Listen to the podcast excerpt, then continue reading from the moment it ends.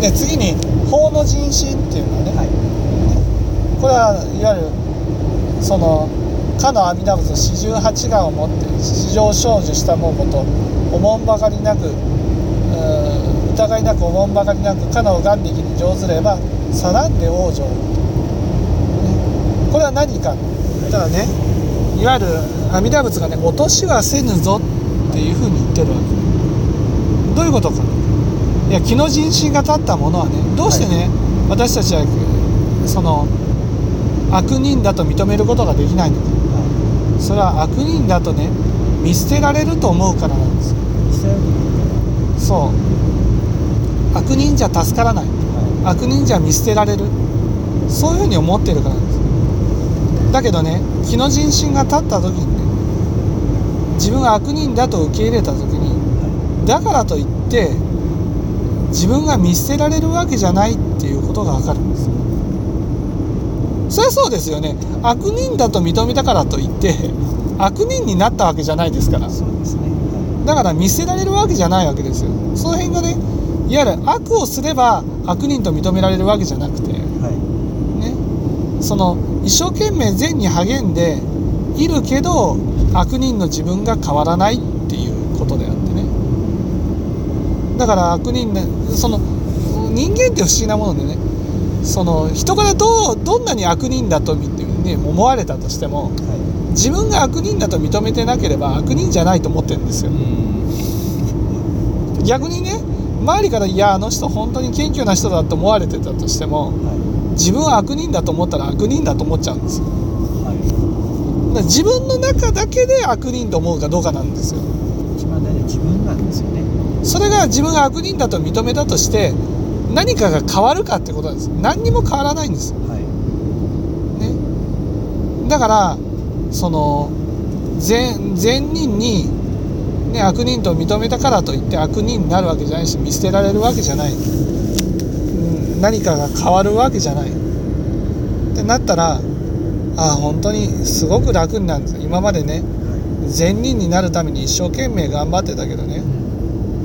まあ善人にならなくてもいいんだなっていうことが分かる。そしたらね今までその自分は善人だというところに立とうとしてねやっぱり悪人を許せない心があったわけですよ。それが悪人を許せるようになる。下げられない頭も下げられるようになる、そしたらいろんな触りが取り除かれていくんですよ。今まで苦手躍動ね頭を下げられなかった許せなかったそういうものが許せるようになる下げられるようになる。あすごくね心が楽になっていくんです。よ進めば進むほど楽になる。ああそうかと。これが阿弥陀仏が必ず救うっていうことなんだなと。そうか。悪人だと認めたからといって見捨てられるわけじゃないんだな。だから阿弥陀仏の四十八願の力によってね私はその苦白道をね一歩一歩進んでいくことができる。そういう心の境地が法の人心っていう。だからその私は助かったっていうところに何としても立とうとしてるのははい。助かってない証拠なんですよ。